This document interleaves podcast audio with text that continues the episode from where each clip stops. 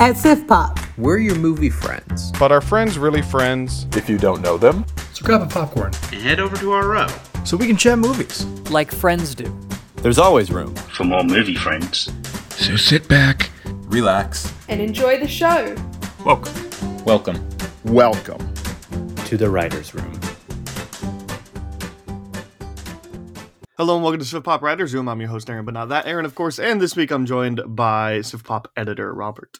If it's a caper, eat it.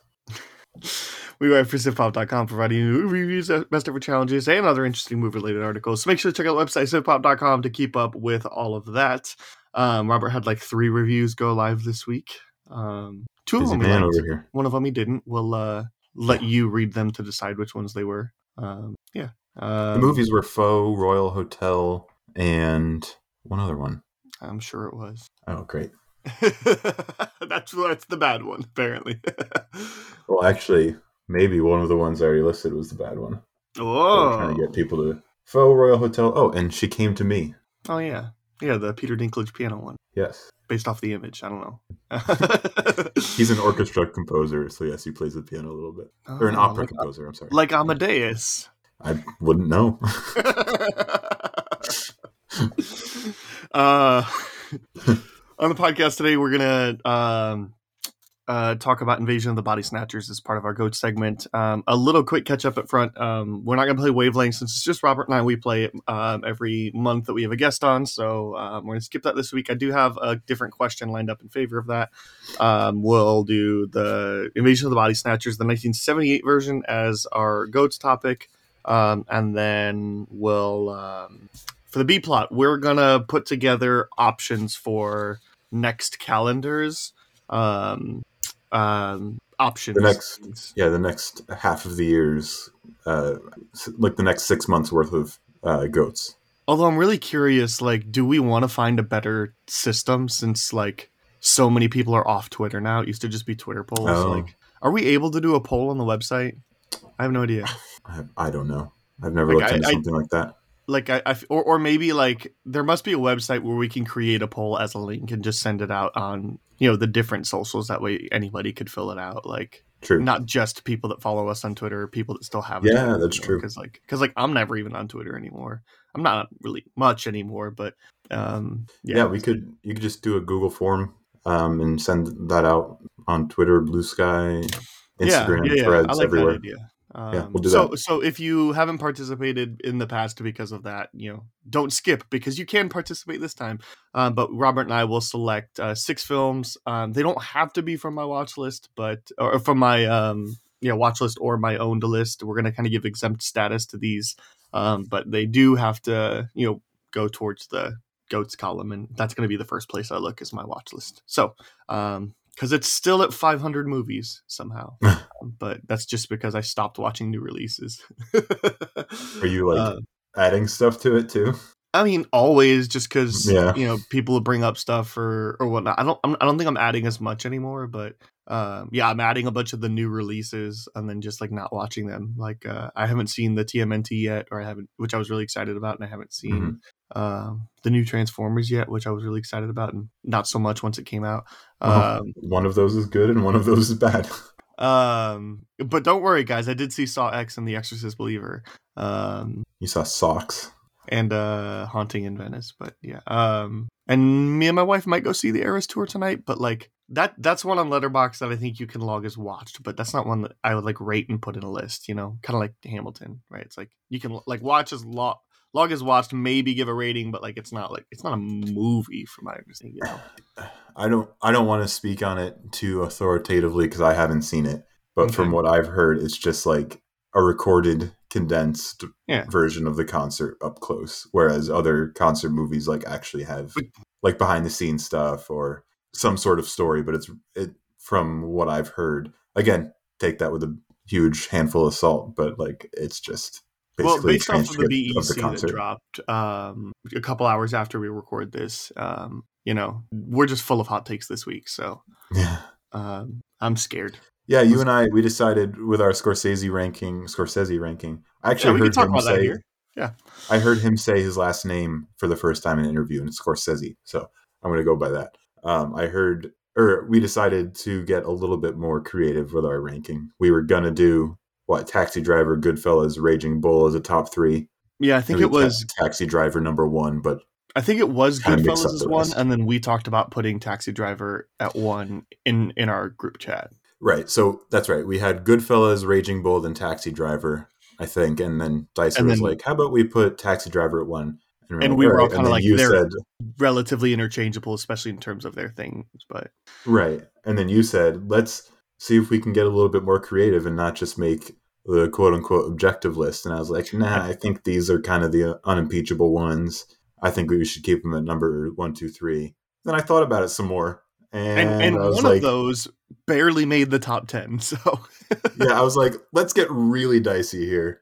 and Uh, Robert sent it, and I'm like, that's bold. I love it, especially Yeah. because like I really like the fact that I think that they're both considered. Well, I don't know. One of them I think is considered one of Scorsese's best, but like I love that Last Temptation and Silence both got knocked up the list. I think people Yeah. that have seen Silence really like it. I just don't know that everybody has. Um, It's got a daunting runtime and topic, especially Yes. for people who've just seen like Goodfellas and Departed. You know, and it and it's one of those movies that I think you can look at and like people are like, oh yeah, it's a Scorsese movie, but like it's it's it's kind of not.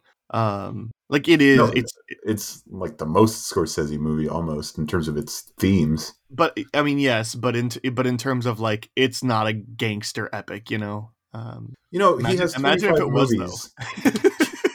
he has 25 now 26 movies with Killers of the Flower Moon and maybe four or five gangster epics, which is a lot. it's just they're the popular but also- ones.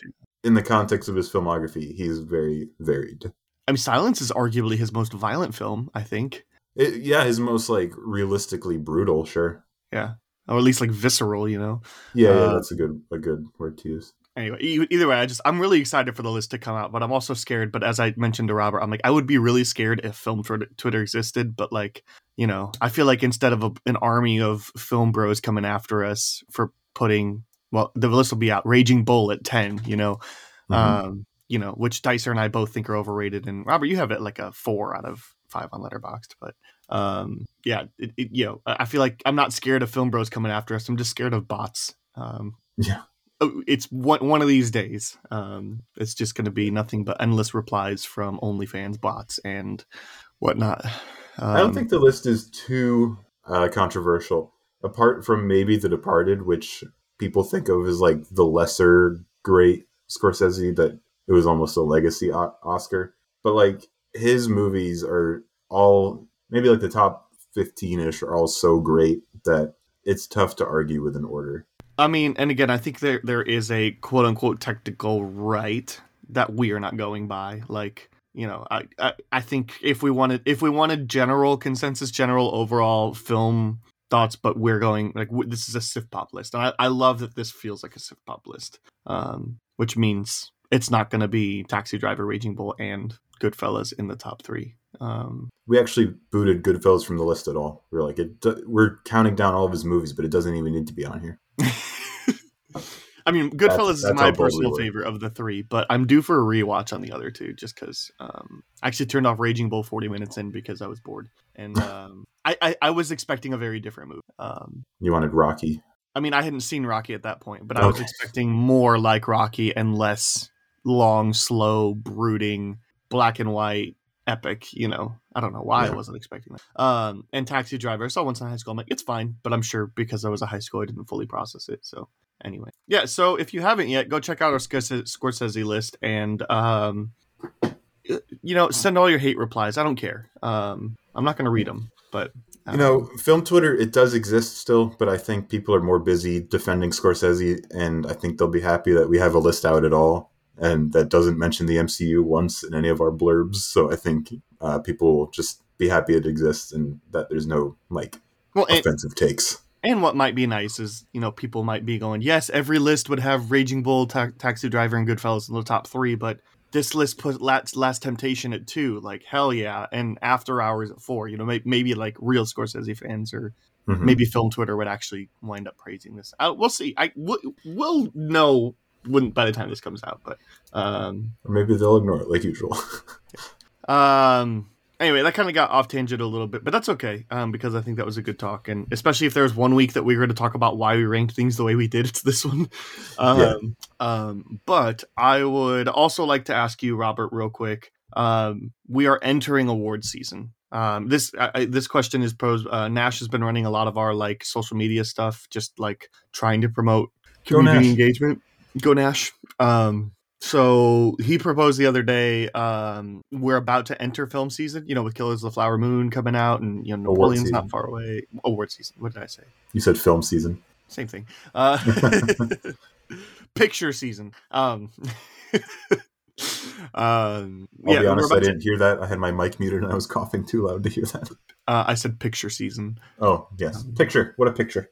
Uh-huh. Um so we'll um if if award since award season is starting, if if award season would would actually end right now, like what are some films that you think um would make it? What like what are some films that you really hope or some like specific performances or whatnot that you really hope uh, make it through award season to like get nominated um for this year's Academy Awards. And like obviously like Oppenheimer is going to still be nominated for all the things regardless of if Dune came out this year and how Killers of the Flower Moon is being received and um, you know how presumably Napoleon like obviously Oppenheimer's still making all that. So, you know, and obviously Across the Spider-Verse is still the front runner to win animated, you know, and I Mhm. wouldn't be surprised to see it a best picture nominee, but um what what are what are some other things you would like to see? Well, there's this movie. You may or may not know. Mhm. It's based on a true story. Mhm. There was a gamer and he became a racer. You said based It's on a true story? Are you It's based on a true story. Okay, There was an okay. actual guy who went Okay. from gamer to racer.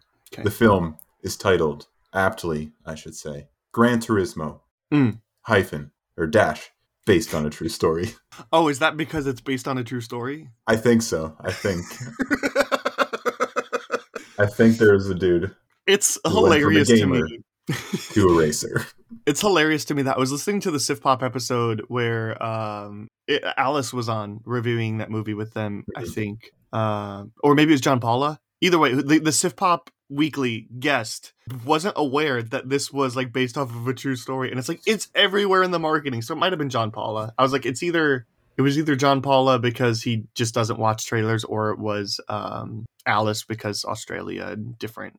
Anyway, it was just like baffling to me the fact that somebody could watch this movie and not know the based on a true story. Well, when I did the roundup with Nick and John from the UK, Oh, that was it. That that was it. And it wasn't. Okay, the- okay. It was, Yeah, it was John in the roundup. roundup. yeah, uh, over there in Britain. Review roundups are so good, I get them confused with Siftpop Weekly. Oh, There we- I only wish I could be as good a podcaster as Aaron and Mm, I think you. Uh, Otherwise, I'd stop yeah. publishing them. Fair enough.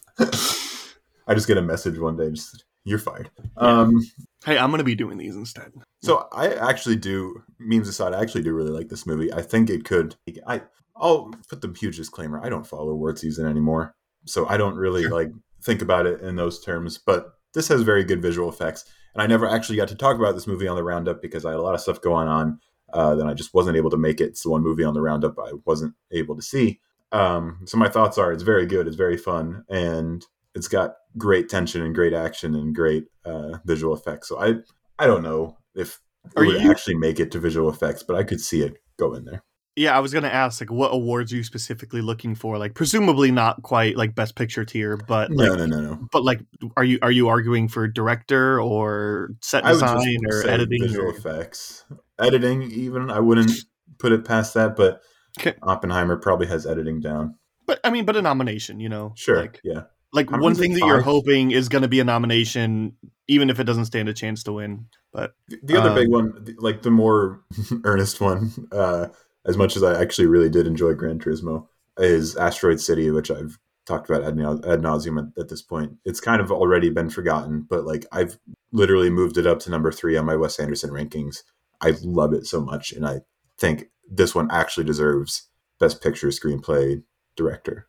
cool. Um, yeah, I mean, I've seen 23 movies so far this year, which is better than I did like t- two years ago. But uh, and I'll get to a bunch. You know, like I said, Teenage Mutant Ninja Turtles, and um, I will for sure get to Past Lives before um like we start making our lists and whatnot.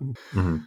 Um, oh shoot, there was another one that came out that I was like, oh yeah, I really need to check that out. Um, anyway, just uh, plenty on my watch list even for this year. Devil but- Conspiracy.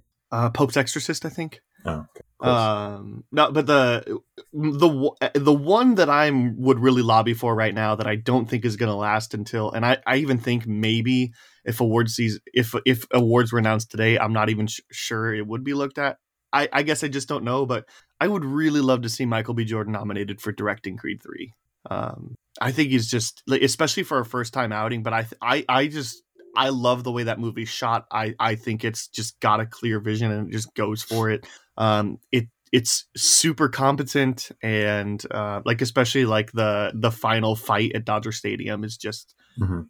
so epic and I mean, the, you could have told me Ryan Coogler did it I would have been like sure um, I think it has a but- different style, but well I mean point you could have I'm more so mean you could have told me somebody established did it and I would have been sure, like yeah fair enough. um, especially not a first time. Uh, granted, it's a first timer of a guy who's been around the biggest projects and the biggest directors. You know, he's worked with Ryan Coogler. Um, he's um, multiple times. Um, you know, he's worked with um, whoever did Space Jam 2. no, uh, he's worked with uh, uh, Destin, He was in Destin Space Daniel Jam 2? Cretton for apparently he must have had a cameo. Um, Destin Daniel Cretton for Just Mercy. You know, he's been around since he's been a kid, so he's been around like he was on The Wire. So like he's been around like just some of the best people. So um, I think he would be perfect for um, if and when Heath gets to this year for his Oscar. What if? yeah, directorial Colin. debut. Yeah, I think he would win that.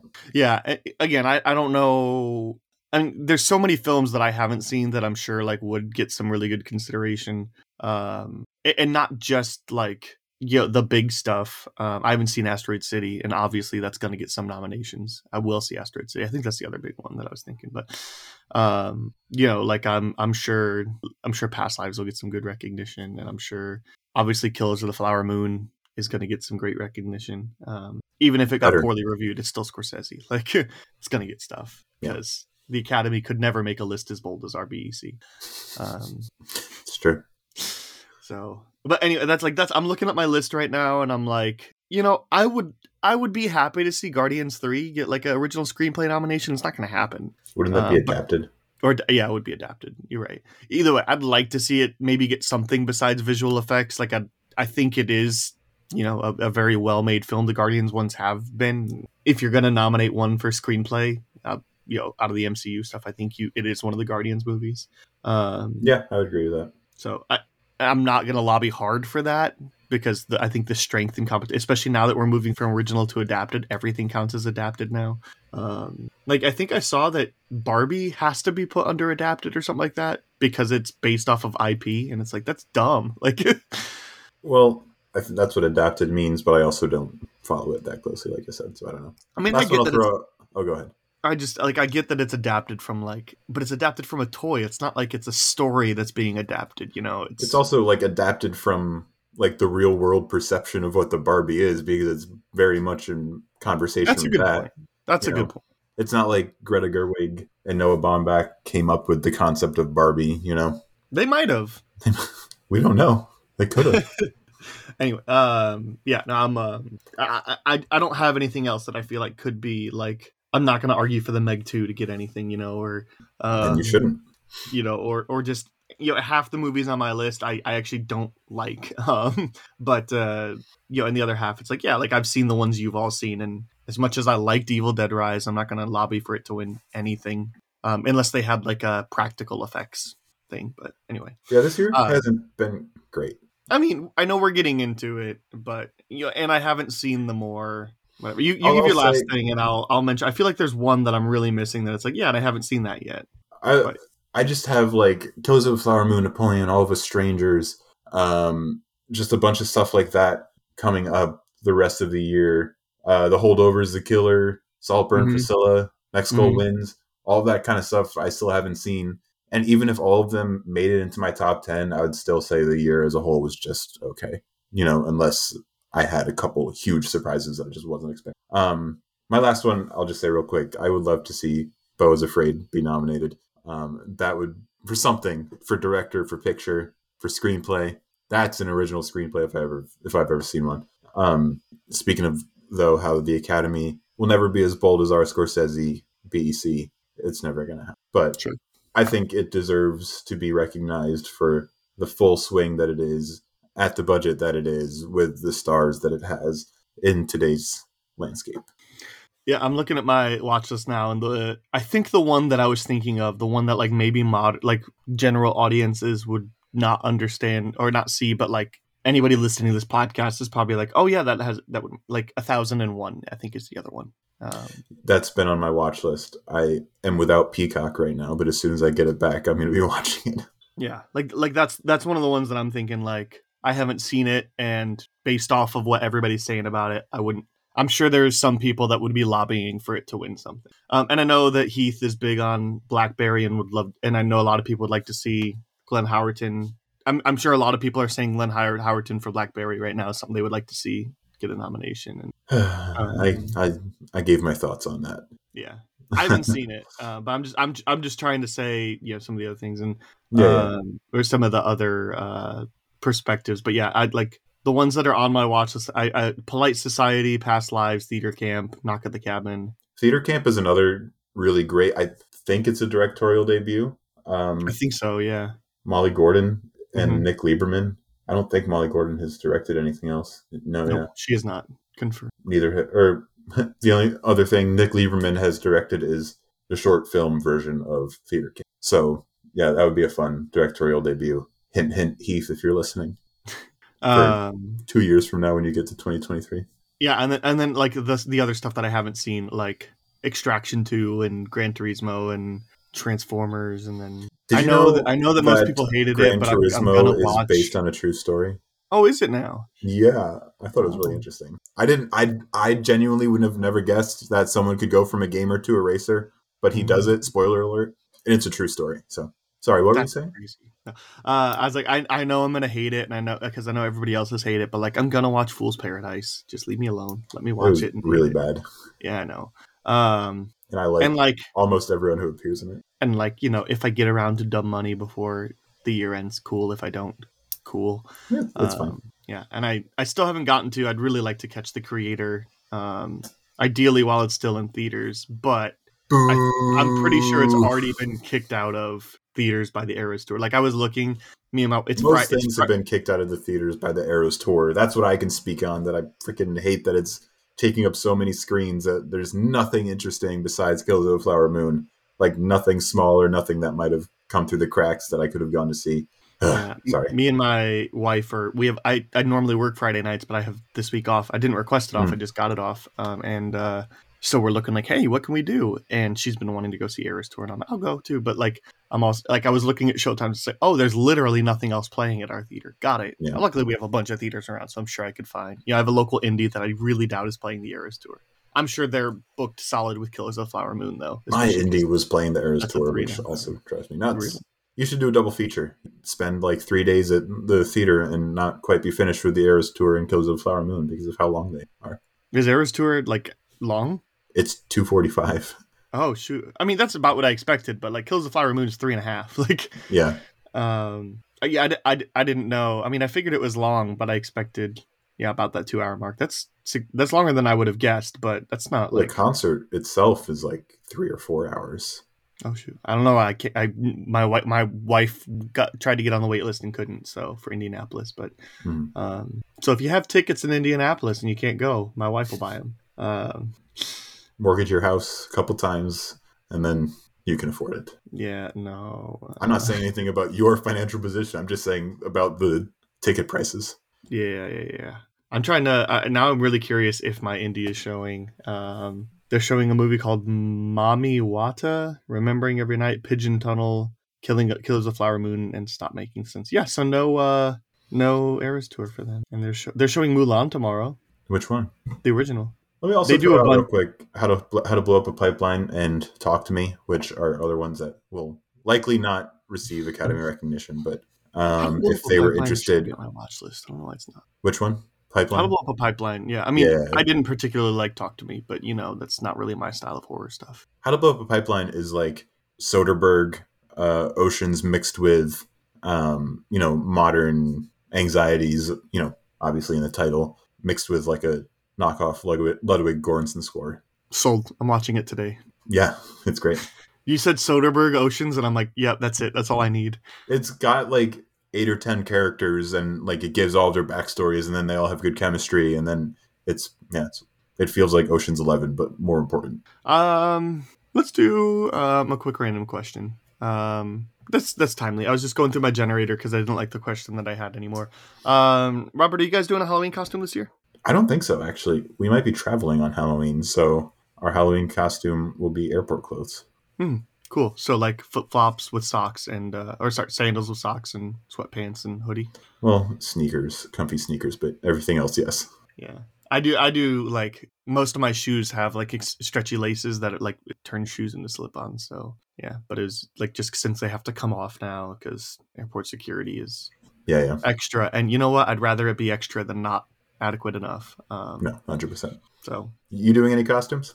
um, my wife is in this dance class, and they have to like come up with a costume. Um, and so she was gonna do like like she has to, it, it, they're doing like you have to be like sexy killer for the thing, and but like you couldn't do Okay. multiple. Um, and uh, like like if somebody else picked something, you couldn't do the same thing. Um, So you're like sexy Freddy Krueger or something? no, somebody picked that though. Um, she just went with Dressed up like- exactly how he looks in the original movie. That's she- that, that's my type. uh wait till you get to nightmare on elm street 3 um Okay.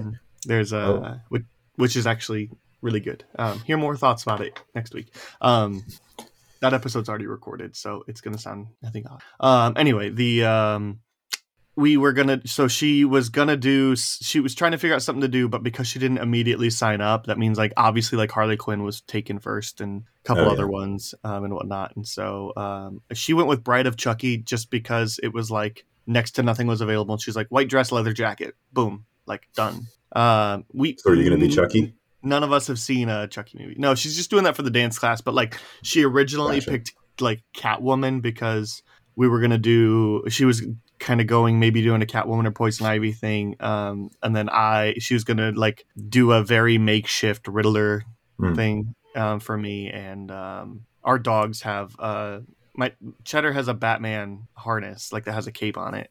And then um, we bought like a ten dollar costume that's like a Robin for Luna, and it's super freaking cute. It's the sleeves, um, Nice. is what it is. But so we were gonna do, so we're gonna do something. I think she's still planning on doing like maybe a Catwoman or something, and doing a very makeshift Riddler thing for me. But we should probably get that finalized because Halloween's in like ten days. So Catwoman sounds like the perfect villain if Batman and Robin are dogs. that's a great point. I didn't even think about that. Oh yes, I'm gonna tell her that now, and it's gonna be yeah. I, but I said the only thing about if I do Riddler is then I'll have to actually like come up with riddles, and that's gonna suck because I'm bad at riddles. Um, I mean, you have a question generator. Just find a riddle generator, mm, I'm sure there's one. or play through one of the Arkham games, which everyone has all the riddle. Don't they all Or- have Riddler stuff? Um, they all do the Riddler trophies, yeah. Um, except on the Batman Arkham Origin, it's it's Enigma packs or something, whatever. It's Enigma data files or whatever. Um, here's my favorite current riddle. Um, Robert, why are chickens so funny? I don't know, Aaron. Why are chickens so funny? Because. Oh, jeez. All right. Well, I have to get Let's back move to the writers' room. um, skipping coming attractions because the writer strike, uh, actor strike isn't over. The writer strike is over. Um, great for the writers. Um, uh, now it's time to pay the actors. Um, and yeah, they just pushed back bike riders and Deadpool Mhm. because of the strike. yeah, and like And it's somewhat shocking that the Sydney Sweeney, Glenn Powell rom com trailer came out because if anything uh, could use be- actors could promote it would be like a rom com with two of the hottest people in Hollywood right now. Sure. Um, Robert, real quick, do you think uh, if the actors strike isn't over, do you think they push back doing it again, or do you think they're just like, no, we're keeping? That I know be- your hope is no, but That would be creeping up on a year, right? If the it'd be creepy. Yeah, I mean, because it's currently March, I think, and the strike started in May. That's when it was. The the writers, um, the actors was, um, it was Oppenheimer weekend because it, Oh, was right, during the yeah. press of Oppenheimer. Yeah, so Yeah, so July. early July. Um, I would assume they would. Uh, if I'm just I mean, that was the reason they pushed it back, is Right. because they wanted Timothée Chalamet and Zendaya and Javier Bardem to promote it, but Mhm. it isn't the fact that they're in the movie like enough at this point, especially like for a sequel. Like, and I know they got to make as much money as they can because of the way they released it in 2021. But like, Yeah, the I'm not a marketing guy, movie. but had but throwing out your cast everywhere has to be doing has to do something, you know. yeah, Like I mean, and- I right off the top of my head, there's the meme of like Chalamet excited and Zendaya like looking kind of grumpy, and that came from the Dune press tour, the original Dune press tour. So it's like even just getting a meme like that could get you an extra few million dollars. I don't know. I wonder if it was part of their strategy when they pushed it back to say we want to focus on marketing more in case the strike's not over. We could still make sure everybody knows Timothée Chalamet and Zendaya are here, and and maybe they're doing. Oh, I guess they can't. They can't even do things like Vanity Fair interviews or whatever. You know. so- Yeah, I don't. I'll be honest. I don't understand because there was just a Chalamet profile that came out, um, and there was a thing where Chalamet was interviewing Scorsese about Killers of the Flower Moon because they did like a perfume ad together. So I I don't really know what the line is right now. Well, but that's not Chalamet promoting. Kill, he's not in Kill of the Flower Moon, so that's not him promoting his work. That's him I being guess. the interviewer. Either way, Fair enough. um, yeah, the lines are a bit murky, especially the longer it goes on. but I would be surprised if Warner Brothers did not. You know, and March is still a great window. Like you can make money in March, so I, would- I Mhm. was I would be really surprised if they weren't saying, um, you know, do whatever we can marketing wise. We're not pushing it back again. Um, but anyway, we'll see. Um, I I, just wanted not to have a good I IMAX run. Yeah, not like uh, what was it? Mission Impossible had one week, and you're like, it's Mission Impossible, guys. Like, Yeah, but it came out a week before Oppenheimer, so and Oppenheimer anything should have still moved, have IMAX been Yeah. Um. Anyway, let's uh move on real quick. Uh, before we get to our SIF topic, Robert, um, your chance to promote anything. Uh, we'll go to siftpop.com, read all my stuff, read everyone else's stuff. Go to the Siftpop Writers Room feed that you're in right now and look for the review roundups. Um, and go to wherever you get your podcasts and find the Also See podcast, which I started with fellow Siftpop writer Foster, where we talk about movies starring or directed by people who have a new movie coming out and we go to watch one of their more obscure movies. So it's the perfect type of podcast to listen to if you only watch big stuff because we don't talk about big stuff. Um, Now, obviously, big stuff like Gran Turismo would count in that, right? Gran And Turismo, based off a true story. I'm not sure if you knew. Oh, okay, you did know. It's based on a true story. how many how many times can we make that joke this episode? Uh, at least once more, Miss Swan. Okay. Uh, let's see. Uh, yeah, I've, uh, Also, I'm also Robert's thoughts on Letterboxd. I don't think I've ever gotten a follower from promoting it on here, but I want it to be promoted anyway. yeah, we'll see. Um, one of these days, this podcast will take off, and you'll be happy you said it. Um, Yes. Yeah. Um, quick reminder: Patreon.com. Nightmare on Elm Street review, where my first line is, "I don't know how to talk about horror." So yeah, I read that review. I Thank agree you. with it. Um, uh, I um, quick reminder: Patreon.com slash SiftpopWR. Um, you'll have early access to all episodes.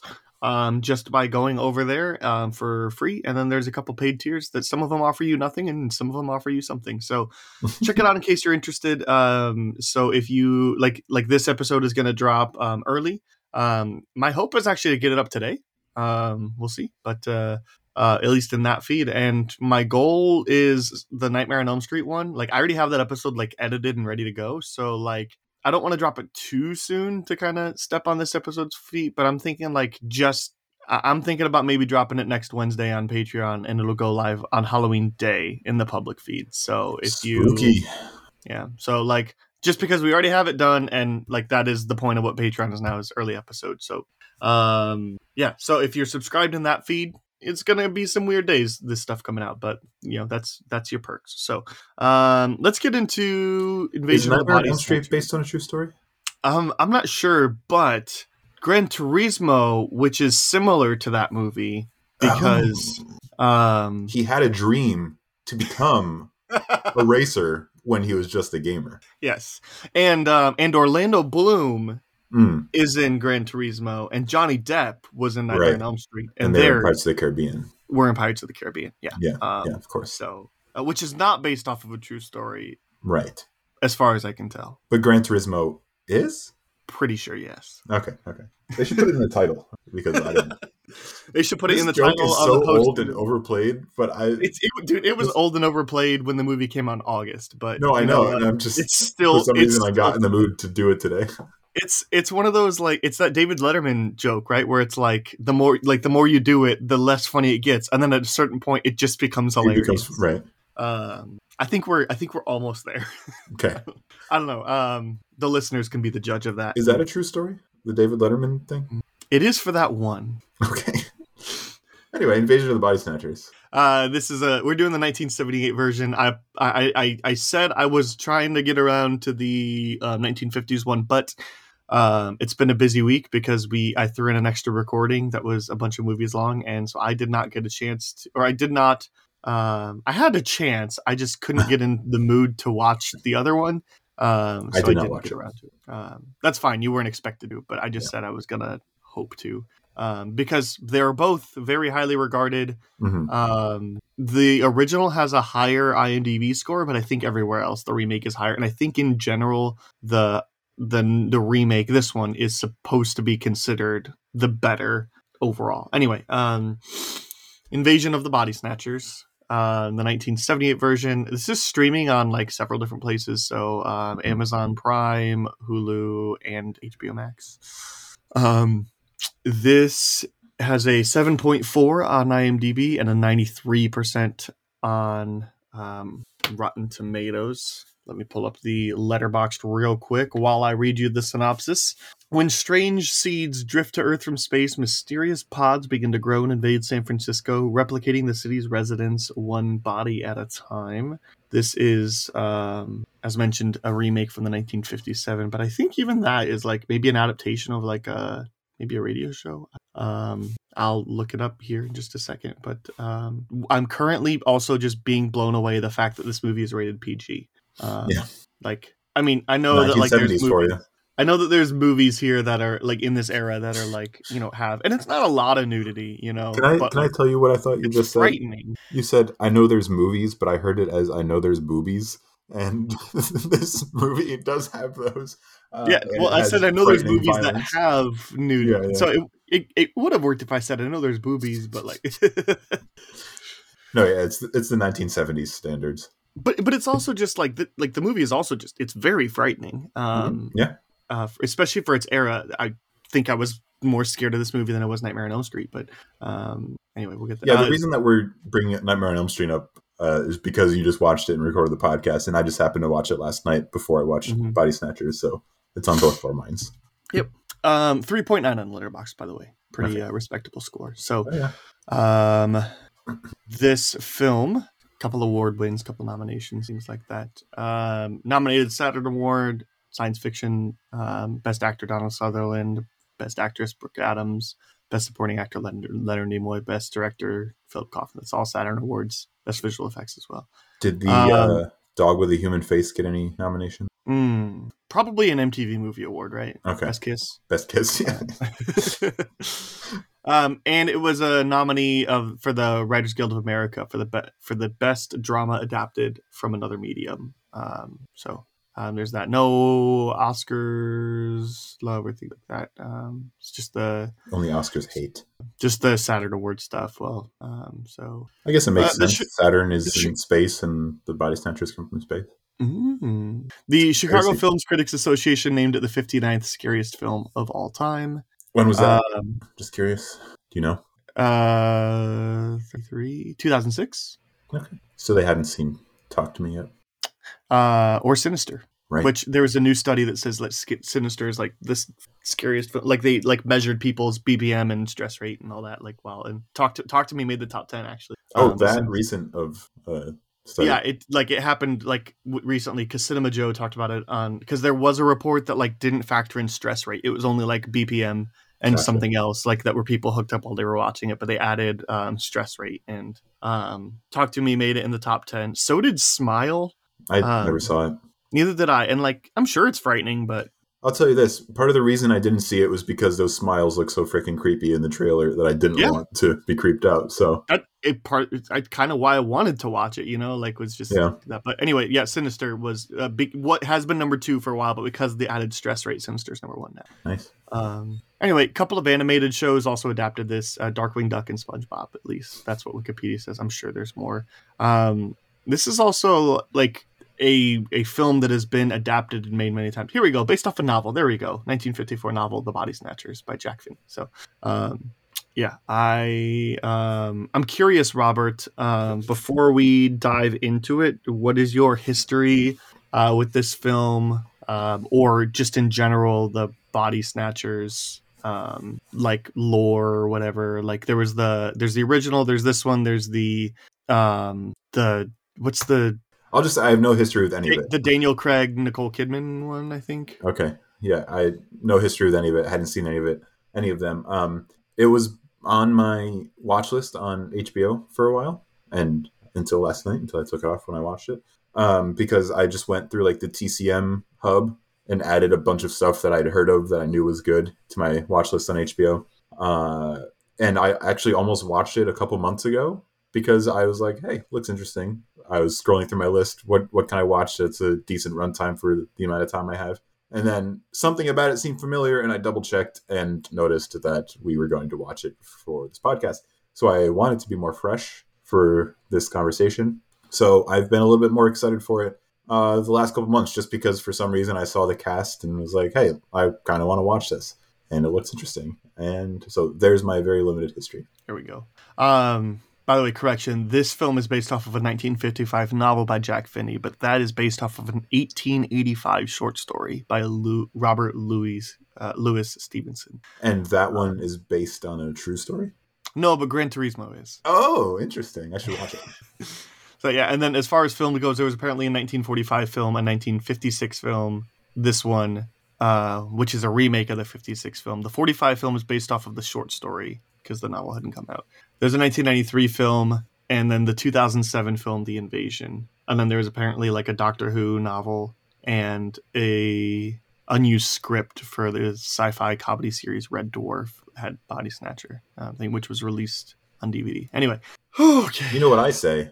Body snatcher. I barely know her. Oh my god. Um, my history with this movie is that um, I haven't seen any of the other films. Um, I've definitely seen parts of this one. I don't think I've seen the whole one, but um, I was definitely shown parts of this film. I think it was the um, the Jeff Goldblum double scene where they discover him. Mhm. Um, because I distinctly remember my high school English teacher who taught our um, film lit class. Um, she um, definitely showed us this part of the mo- uh, like part of the movie. Uh, I don't think the whole thing though, because if she would have showed us the whole thing, we would have had to write an assignment about it. So what she did was showed us. It was like uh, pretty structured. On Monday, she would show us clips, or she would teach us about something, and then she would show us clips that would highlight that. And then on Tuesday and Wednesday, she would show us a film, and then on Thursday we would maybe talk a little bit about it, and we had a paper due on Friday, or, or she would assign the paper on Friday. We'd get to work on it. We'd turn it in Monday. Anyway, so she showed us part of the film, but not the whole thing because I can't remember what we would have talked about. But anyway, um, so and I remember really liking that, and so it was just on my radar, and then I never watched the full thing, but it was one of those that like getting more familiar with the cast, realizing like, oh, like Donald, Donald Sutherland was huge. Um, I mean, still is a relatively like respectable name. Um, uh, and then uh, and then same with uh, Jeff Goldblum and um, Leonard Nimoy as well. But um, I don't know about Brooke Adams though. Maybe that's just my ignorance. Who? Uh, that's Elizabeth. Yeah. Yeah, I was looking. I I didn't recognize her from anything else, or at least anything that I had seen. But she's really good. Yeah, I mean- thought. Um, and apparently, the guy that gets killed at the beginning is the star of the original. Okay. Her Um, boyfriend. no, the the guy that uh, like gets hit by like the car, and he's like, "They're Oh. coming, they're coming, they're coming." Yeah, yeah, yeah. um, yeah so um yeah so anyway that's just my brief history with the film so i'd seen a clip on my watch list for forever and here we go uh robert did you like it love it hate it dislike it or think it's just okay I uh, actually really like this. I said I like it. nice Didn't uh, love me it, too I really enjoyed it. Nice.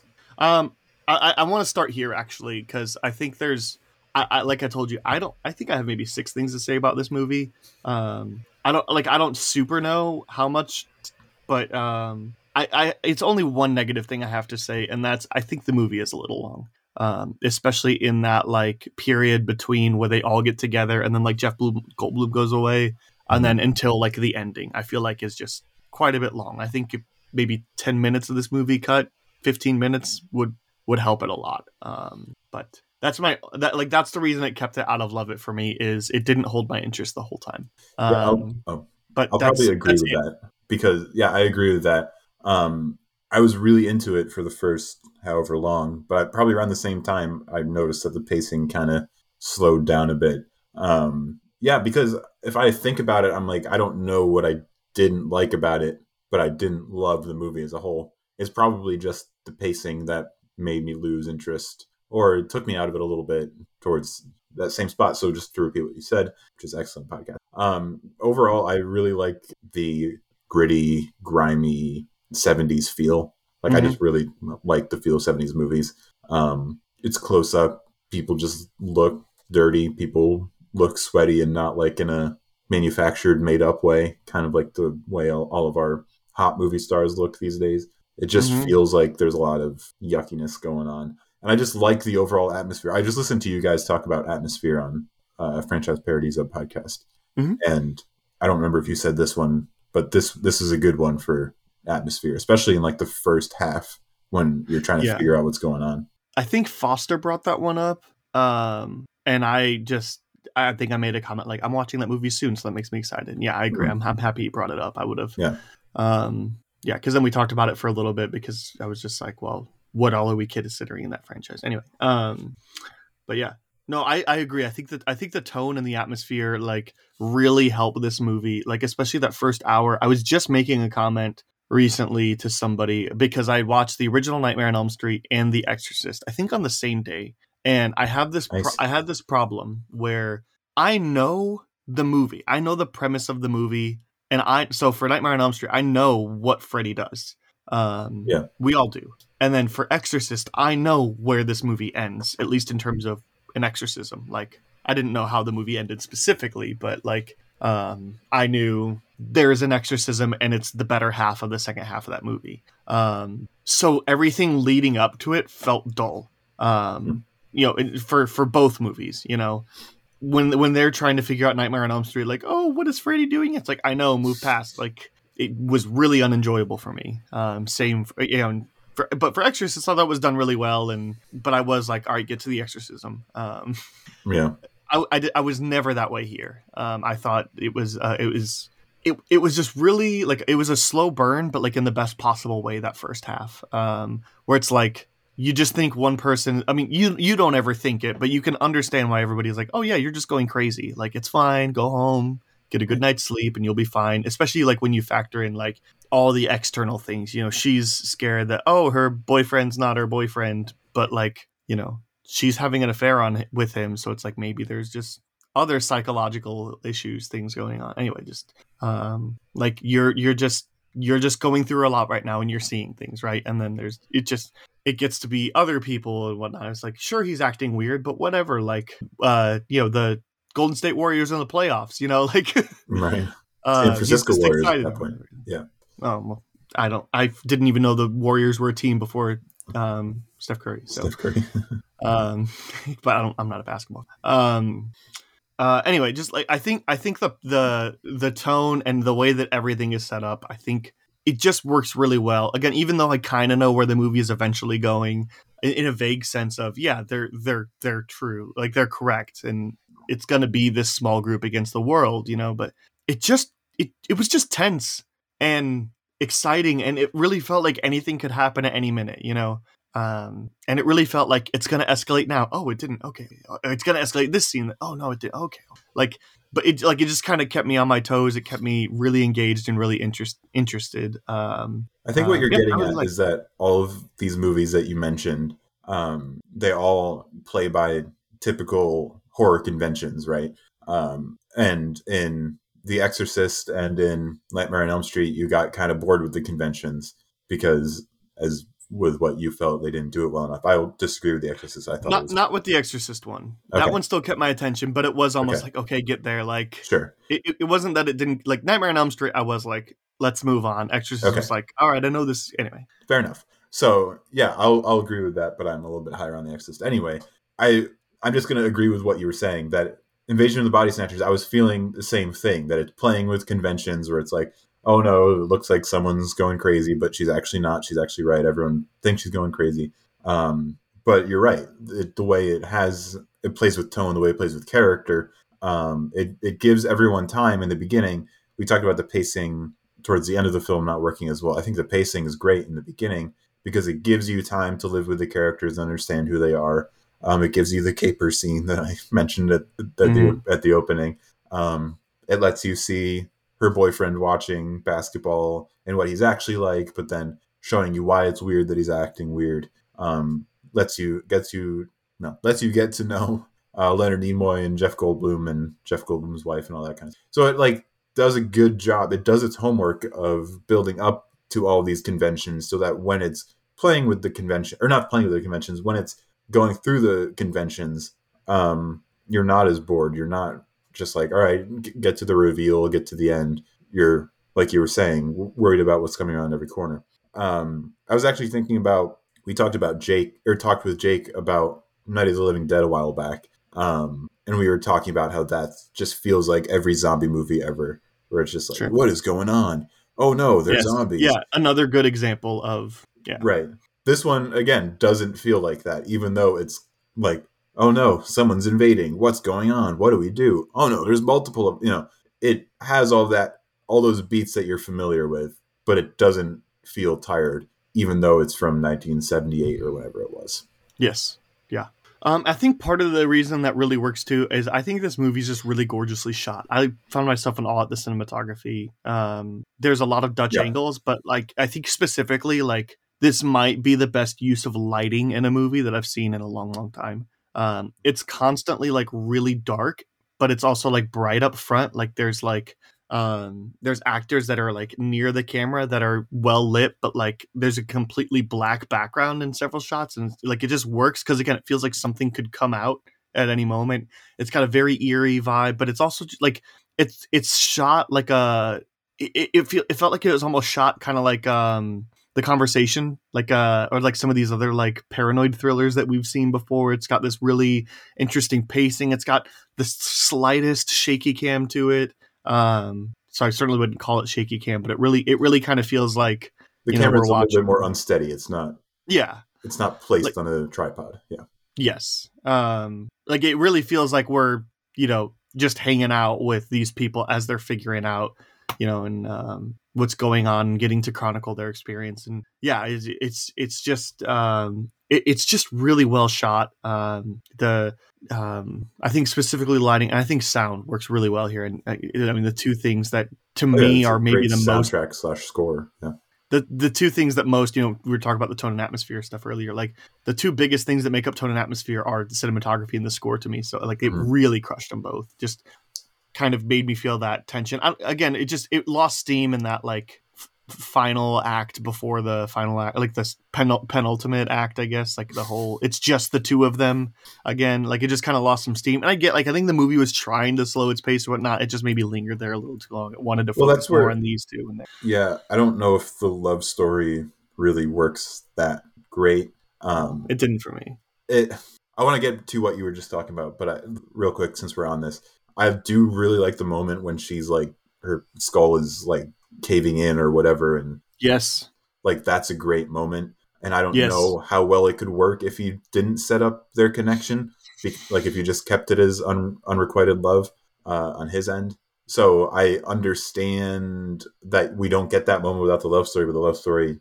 just kind of feels a bit extra and tacked on before that but I do want to mention you mentioned the conversation. That's kind of what I was talking about at the beginning. It feels very 70s, not just in its visual and um, audio style, but in its tone, in its atmosphere, and the paranoia of it.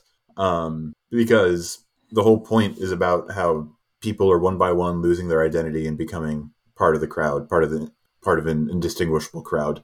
Um, and it's amidst the cynicism and the grit and the griminess of the 70s where things are dirty and people are evil and the government is after you you know um or some unnamed force is after you kind of like the conversation where he's just tearing apart his apartment. Um so even though the godfather and taxi driver and the conversation none of them are supernatural or none of them have otherworldly elements uh invasion of the body snatchers still feels like those because it's following because it's part of like the style and the and the filmic language of the time, and um, using that for this you know alien invasion story works really well because it brings in that paranoia that read, by reading some letterbox reviews the 50s one feels very different. Um, and uh, again i don't have the knowledge of that one but it sounds like this is a valid remake that feels fitting for the time that it was made. Sure. Um, and that I don't. I don't have anything more to add. What you said there. like, yeah, you got it all. sure I, I just have a couple more bullet points then uh, on the movie and then i'll be done the Yeah. I, yeah. I have a few more too, but yeah, okay the very last moment is killer. great, amazing. Like I, I wrote in my Nightmare on Elm Street review on Letterbox that I was like, "Ah, I don't really get scared on at horror stuff pre two thousands, and then I was like, you know what? Maybe I should eat my words because that that was really freaking creepy. Um, that's really well done, and that's the type of stuff that'll give me nightmares if I'm already having trouble sleeping. So I unfortunately like uh, I read some of the letterbox reviews uh, from some of our Siftpop writers, and one of the one of the reviews said something along the lines of like, even though a twist ending that's been spoiled to death now, and I'm like, I didn't know there was a twist ending. Um, Hmm. Like, it, but then it was one of those like it happens, and the way it happens, that shot of Donald Sutherland doing the pod scream. I mean, spoilers. We didn't say it, but we always spoil these Yeah, movies yeah. um, of him doing the pod scream at the end. Anytime Invasion of the Body Snatchers comes up in the BEC, that's the image I use, and now I'm like, I gotta find a new image. I can't just be Oh. putting that up, like, because it always makes the top ten, um, and I think rightfully so. Mhm. So, so it always just winds up being like, like that's always the best image that I could pull. It's like I gotta stop doing that. Like, Mhm. that's it's one of those you don't know you're spoiling the movie. Like, Right. So, um, yeah thankfully i uh, didn't look at letterbox beforehand i for whatever reason this is one of the movies that wasn't spoiled for me like i i knew the sixth sense spoilered when i'd seen it but like invasion of the body snatchers i didn't know that it was going to be like a twist ending so it worked I mean, I probably would have pieced it together on my own, but because I knew uh, because I knew it was coming, we just don't really know. But yeah, I just Alright, got to stop. Poirot I got to stop le- reading. I got to stop reading. Uh, reviews of beforehand i look at star ratings Yeah. if people have it at like high enough stars i'm like all right maybe it's better well, and I just it was just a real brief. Like, all right, cool. What's the general like? Because I was really trying. All right, so I watched this on Wednesday, and I had all of Wednesday off. And I just, for some reason, couldn't get in the mood to watch this movie. So I was reading the reviews to be like, okay, like maybe this will get me into it. Seeing how everybody has this movie rated highly, Mhm. Um, I don't think it's. I don't think there's a bunch of five stars, but there's certainly a decent amount of like three and a half to four and a half. I think four is probably really common. Um, I don't think anybody has this movie at like a two or lower, from what I follow. Maybe it Hmm. could be one, but um, but yeah. It's, it's so it was one of those I had to kind of hype myself to watch this meet because I just I just wasn't in the mood. I was a little bit tired, and I was like, I don't want to be bored and potentially fall asleep because I'd like not gotten good sleep the night before and whatnot. So it's just like sure anyway, I had to I had to get myself in the mood to do it, and um, and then but but it was one of those like the movie got going and I was just in, you know, um, Right. so. Um, to the movie's credit, yeah. Um, I, I did want to also point out um, we we briefly mentioned um, the oh shoot I forgot her name um, Brooke Adams. I think all the leads here are really great. Um, like Yeah. this is a really well acted movie from the seventies. Um, I mean Donald Sutherland is great, you know, which we knew. Jeff Goldblum is great. He's he's like, ah, man, like I love wacky zany Jeff Goldblum, but yeah, like, he doesn't have his typical affectation going on well, and he's I've just a seen guy.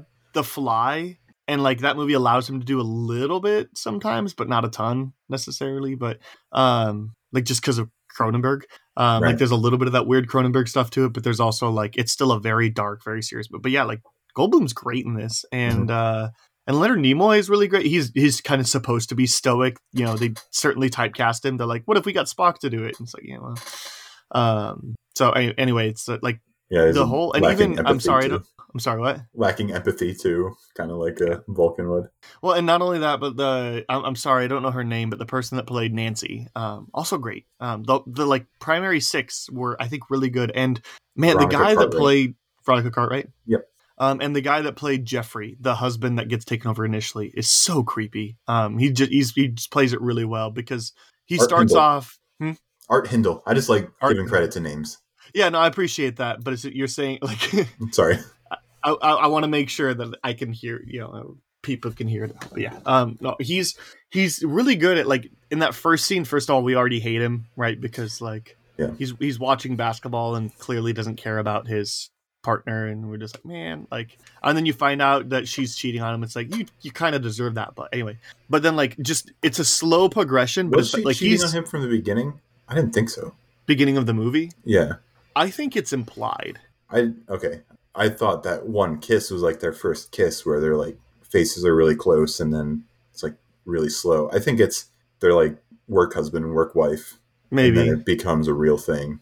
I just it, it, it made me at the very least think if they're not, they want to be. Yeah. Um, eh, but but even their conversation when he when she comes over and he's cooking for her, like, and maybe that's just they have a really strong relationship. But like, she just goes over to his house and he's cooking for her. But even their conversation is like, why don't you just leave him? And she's like, well, the house is in his name. Like, Hmm. they're almost talking about like the way that people talk about leaving spouses, you know. But I think I don't I don't think they're married. I think they're just boyfriend girlfriend. The They're yeah, they're just Yeah. living together. so anyway, it's like based off their conversations, I just assumed that they that there was an implied, but because it was the seventies, maybe they couldn't be as discreet. But then you know, there's boobs later, and you're like, all right, well, they probably could have. Uh, Yeah, the seven by the seventies, anything Yeah. goes. that's true. Yeah, but I was I, well, I don't know. I mean, it just feels like what like uh, Miracle on 34th Street wasn't approved by the Wasn't that like Think- fifty four though? it it was significant. Yeah, I know, but I just all old movies are the same, you know. Um, Yeah. everything before Star. This is after Star Wars. Damn it. I know this is post Star Wars. yeah no a year but yeah um anyway just the i, it's, I think it's heavily applied and even if they're not actively you know, then they then i think there is.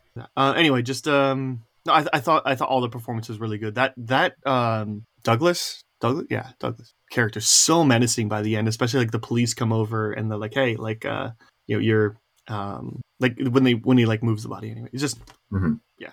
I think uh, i think that was the last note i had. Again i don't i don't have much like it's just it's a really great tense movie just has a little bit of pacing issues in the back half Well, we also really Um, quick have to mention the practical effects, incredible practical effects, like the yeah that The was yeah actually i had that written down but i threw that page away um, the pods themselves and like the people being born. So like when we got the double Donald, Donald Sutherland as they're like Yeah. growing rapidly. is creepy yeah, it's really really well done. Like that adds to the atmosphere, that adds to the tone. Uh, it and it's the first thing that's not like well, that's not true. It's not the first thing that's not implied because it shows like the hairy bodies at other times, but this is like the first time it's like here's what exactly is going on. Um, she's not crazy, and I think that yeah, it's just really cool. It the when the baby thing was first being born, I was like, why is this thing not like a, a cult favorite the way the Eraserhead baby is? Like th- that thing's Yeah. creepy but awesome looking.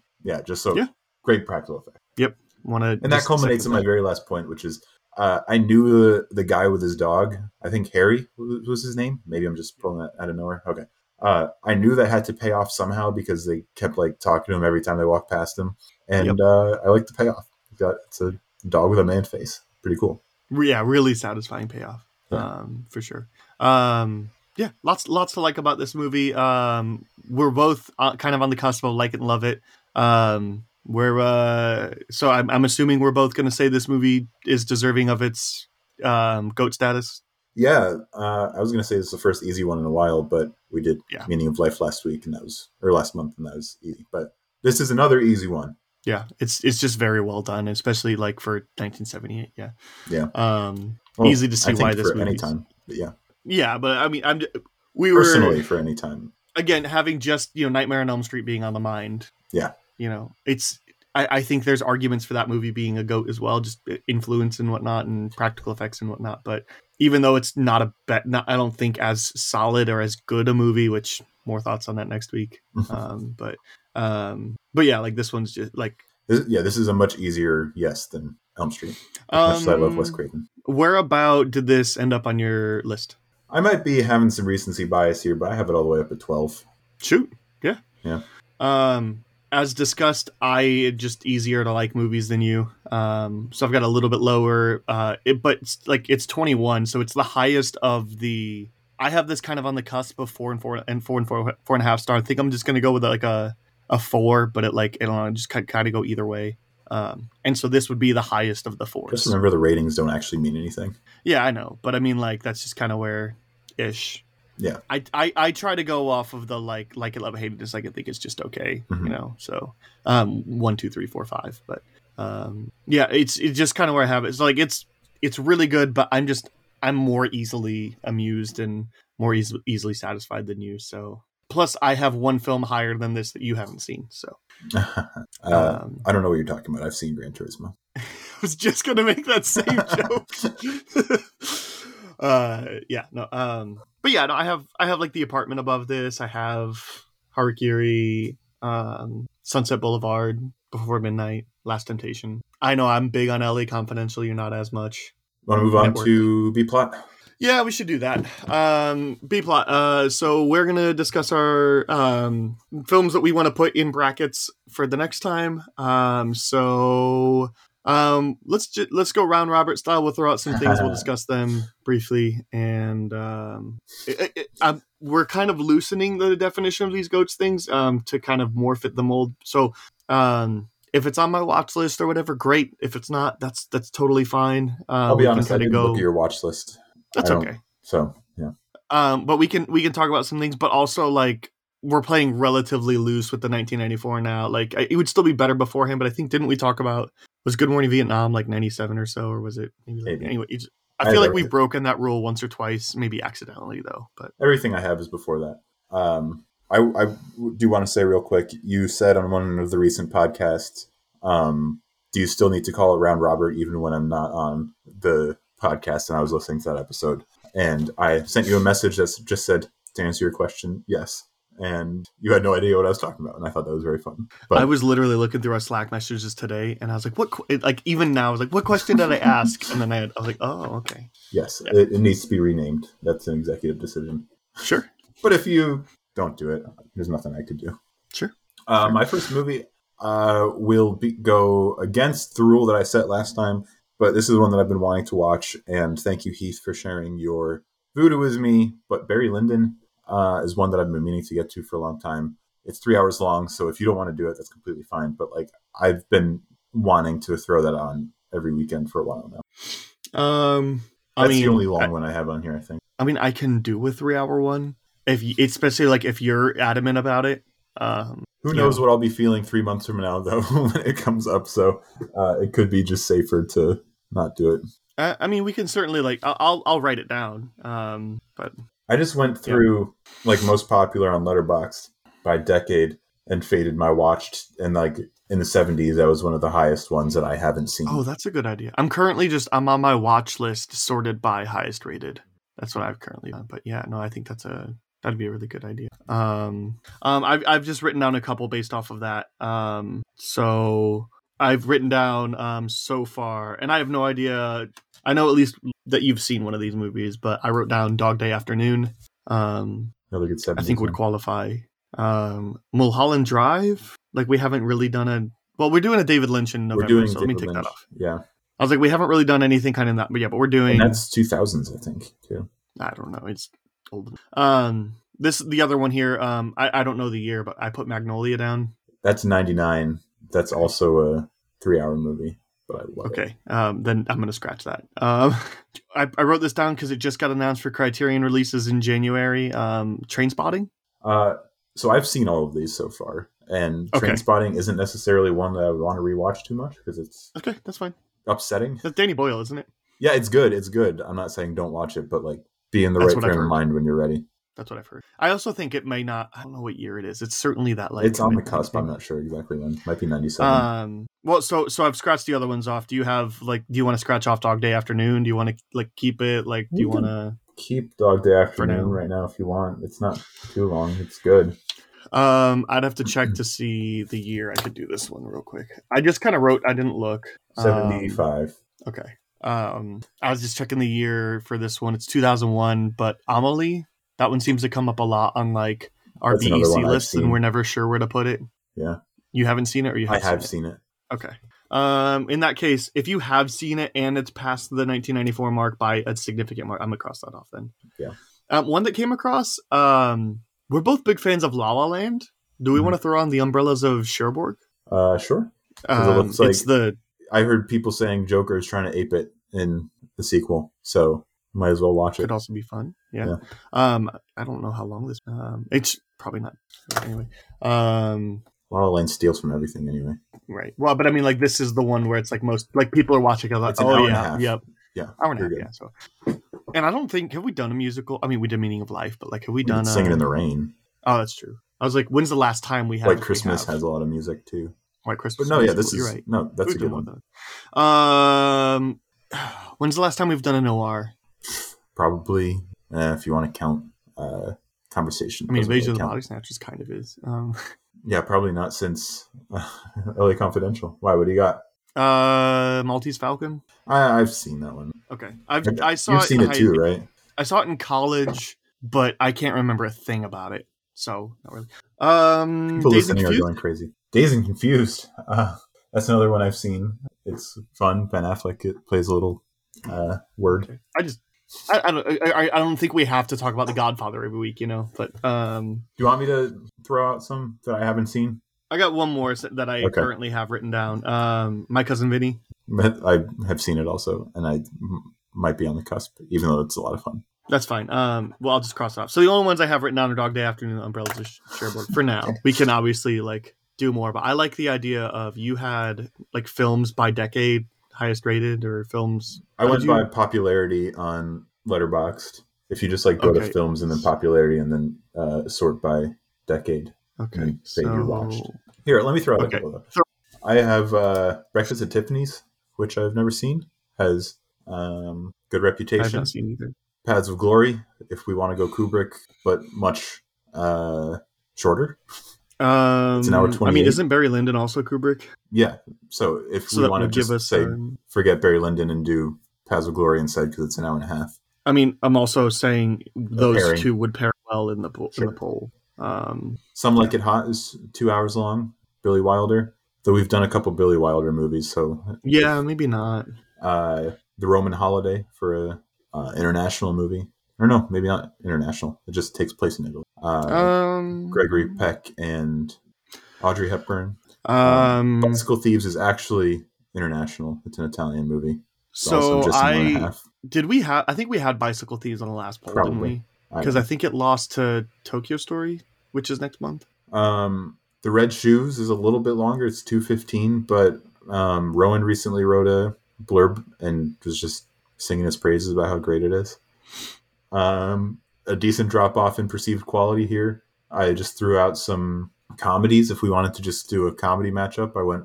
I haven't seen any of these four: Caddyshack, Heathers, Sixteen Candles, or Moonstruck, and those are all on the uh, I've seen Caddyshack, but not any of the others. Heathers and Sixteen Candles might be a good pairing. Then I don't know. A couple eighties. Um, uh, I'll write them down. Sure. Um, Heathers and what was the other one? Uh, 16 candles. 16 candles. Yeah, Molly Ringwald. Um, I'm currently doing what you're doing. The like sorting. I'm, I've just got most popular films of all time, hidden ones that I have seen. But I'm also trying to like not do things that have been in the polls before. Like we had Life is Beautiful. I think the first time we did a poll, um, we had Bicycle Thieves. Trying to avoid those if I can. Um, I think we had Das Boot at one point. Um, Have you seen Young Young Frankenstein? Gene Wilder. uh, once a while ago. It's it's one of those that are like I barely remember anything about We've it. never done Mel Brooks. That feels like a shame. I mean, we did the remake of the producers a couple weeks ago, but that wasn't with you. That was um but uh and that wasn't the Mel Brooks, it was the remake. Um so I which mean, I'd be happy to put Young Frankenstein on there. Yeah, that's his highest rated on Letterboxd. Um can we all right, let's let's do this. Let's put 16 Candles and Heathers together. We'll watch one of those two. We have Paths of Glory and Barry Lyndon. Um, I feel like we've had Roman Holiday in the thing before because it was against Philadelphia Story. Okay, that's fine. Do we want to put like Breakfast at Tiffany versus Umbrellas of Cherbourg? Sure.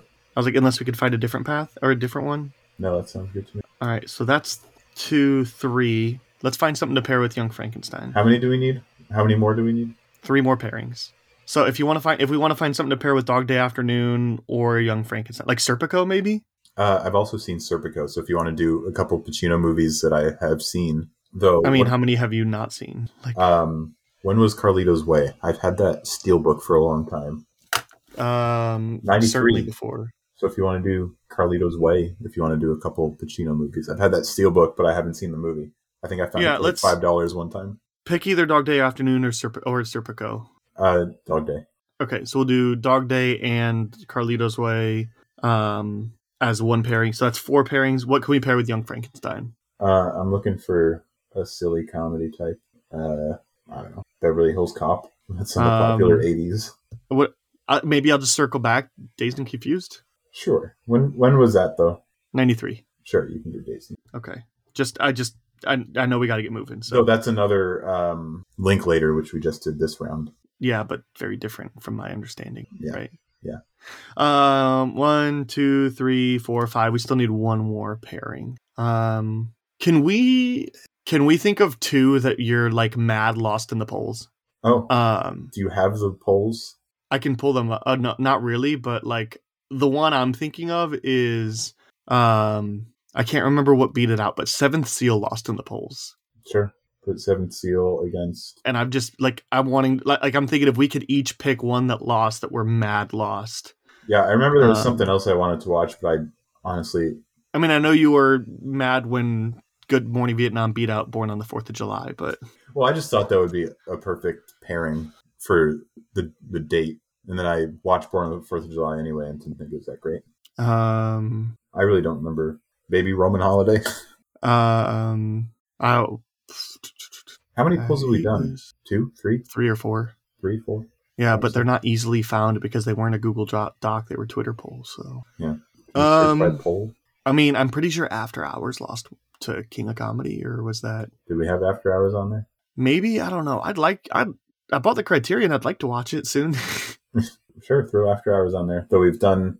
We did King of Scorsese Comedy. at least. King of and we did well yeah we did Last Temptation. temptation but my, again my understanding after hours is different than the other two right Yeah, I'm just saying if we want to look at different. yeah no that's a good call that's yeah that's a that's a good call because even though like we're doing more Linklater but like it's a very different Linklater um what about and this is would have been so much better if we would have prepared but that's what you get when you record before i normally wake up um all right just throw out any movie robert Uh, uh, uh, something like it hot.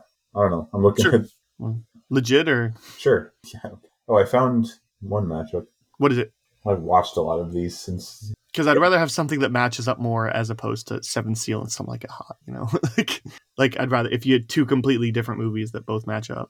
Yeah, this search isn't helping. So just if you want, just do Roman Holiday because that's also international and something we haven't seen, and it lost in the poll. Okay, there we go. People can decide if they want dark or not.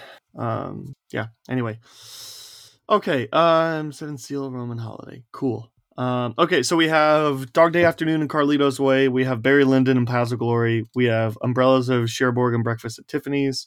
Heathers and 16 Candles, Young Frankenstein, Dazed and Confused, and then Seven Seal and Roman Holiday. Um, so I'll put those up in a Google Drive and Google Doc, and we'll um, send it out, and then um, All over the place. uh, on on all the things. Make sure to vote. I'll keep it going for a hot second after it's up, but uh, not too long. So see the link, click the link, vote on the movies. So whichever ones you want us to see um, for next time. Robert, Yes. spin off, go. Uh, Midnight Run. I was doing my typical thing where I'm watching movies from people who have movies coming up. I wanted to see more De Niro movies, and I never seen Midnight Run. And it turns out I love it. It's my favorite De Niro movie, five stars. Uh, it's fun. It's a buddy comedy movie that I wasn't expecting to be a buddy comedy movie because the poster makes it look more intense than it actually is. I was expecting something more serious, something along the lines of Heat or The Godfather or, you know, Once Upon a Time in America, anything that you typically think of for De Niro. But nope, it's fun. It's hilarious. It's exciting. It's got practical 80s effects. It's got excellent music from Danny Elfman. Uh, great performances all around. Great dialogue. It's it's just a whole lot of fun. Midnight Run. Cool. Um, Robert, let me tell you about a comedy. Um, and I'm gonna just tell you the cast. Uh, it's got Will Ferrell Orlando and- Bloom and- and the guy who plays Hopper on Stranger Things. Nice. Um, Ed Helms, Wood, Will Ferrell, Kathryn Hahn, Jeremy Piven, David Koechner, Ken Jeong, Rob Riggle, um, Kristen Schaal, Tony Hale, um, Jonathan Sadowski, Craig Robinson, a brief T.J. Miller, um, and uh, directed by Oh, and uh, James Brolin, by the way, directed by Neal Brennan, who was largely responsible for Chappelle's Show. Are you Um, talking about every comedy between 2005 and 2015? pretty much because this one came out in 2009. Okay. Um, it's called The Goods Live Hard, Sell Hard. Um, Literally never heard of it. It is the most middle of the road comedy I've ever seen. It is a 90 minute like jokes either hit or miss, but when they hit, it's really funny, and for that reason, it's worth your 90 minutes. Uh, it is. There are some things that have not held up well, um, just like any of the comedies from that era. But get over it, be an adult. Um, and uh, it was also like it's directed by Neal Brennan, of course. Like it was always going to be pushing limits, so um, there's that but it's it's about this guy who's like this uh it's Jeremy Piven stars in it. He's like this really like slick convincing car salesman and um he comes in and saves dying car dealerships and um it's very bare bones pop but it's like there's a lot of really fun things that work about it like Rob Riggle plays a 10 year old in Rob Riggle's body like he's just pr- pituitary glands he's just really old Is he big? Eh. Like Tom Hanks big? kind of. Uh, but then you have Kathryn Hahn, who's like resisting the urge to sleep with him the whole movie, um, because they keep on saying like he's ten, like, but it's Rob Riggle, and he's just So having weird. the time of his life. So some things age well, some things haven't. Craig Robinson plays a DJ and has the best line in the movie. And like, just to give you an example how good this movie can be, um, he's like playing music and it's not great. And uh, at this car sale, spoil the like, best line? And they're like, "Can't you?" You're not gonna watch this. Okay. Um, Maybe. Who knows what I watch at midnight on a weekend? there's a there's a good amount of like lines in here, but uh and you'll forget anyway. But he's uh he's playing something dark and sour, and they're like, "Oh, can't you play something a little bit more upbeat?" So he turns on Gregorian chants, and he and he looks at him. He's like, "Nobody tells DJ Request what to play."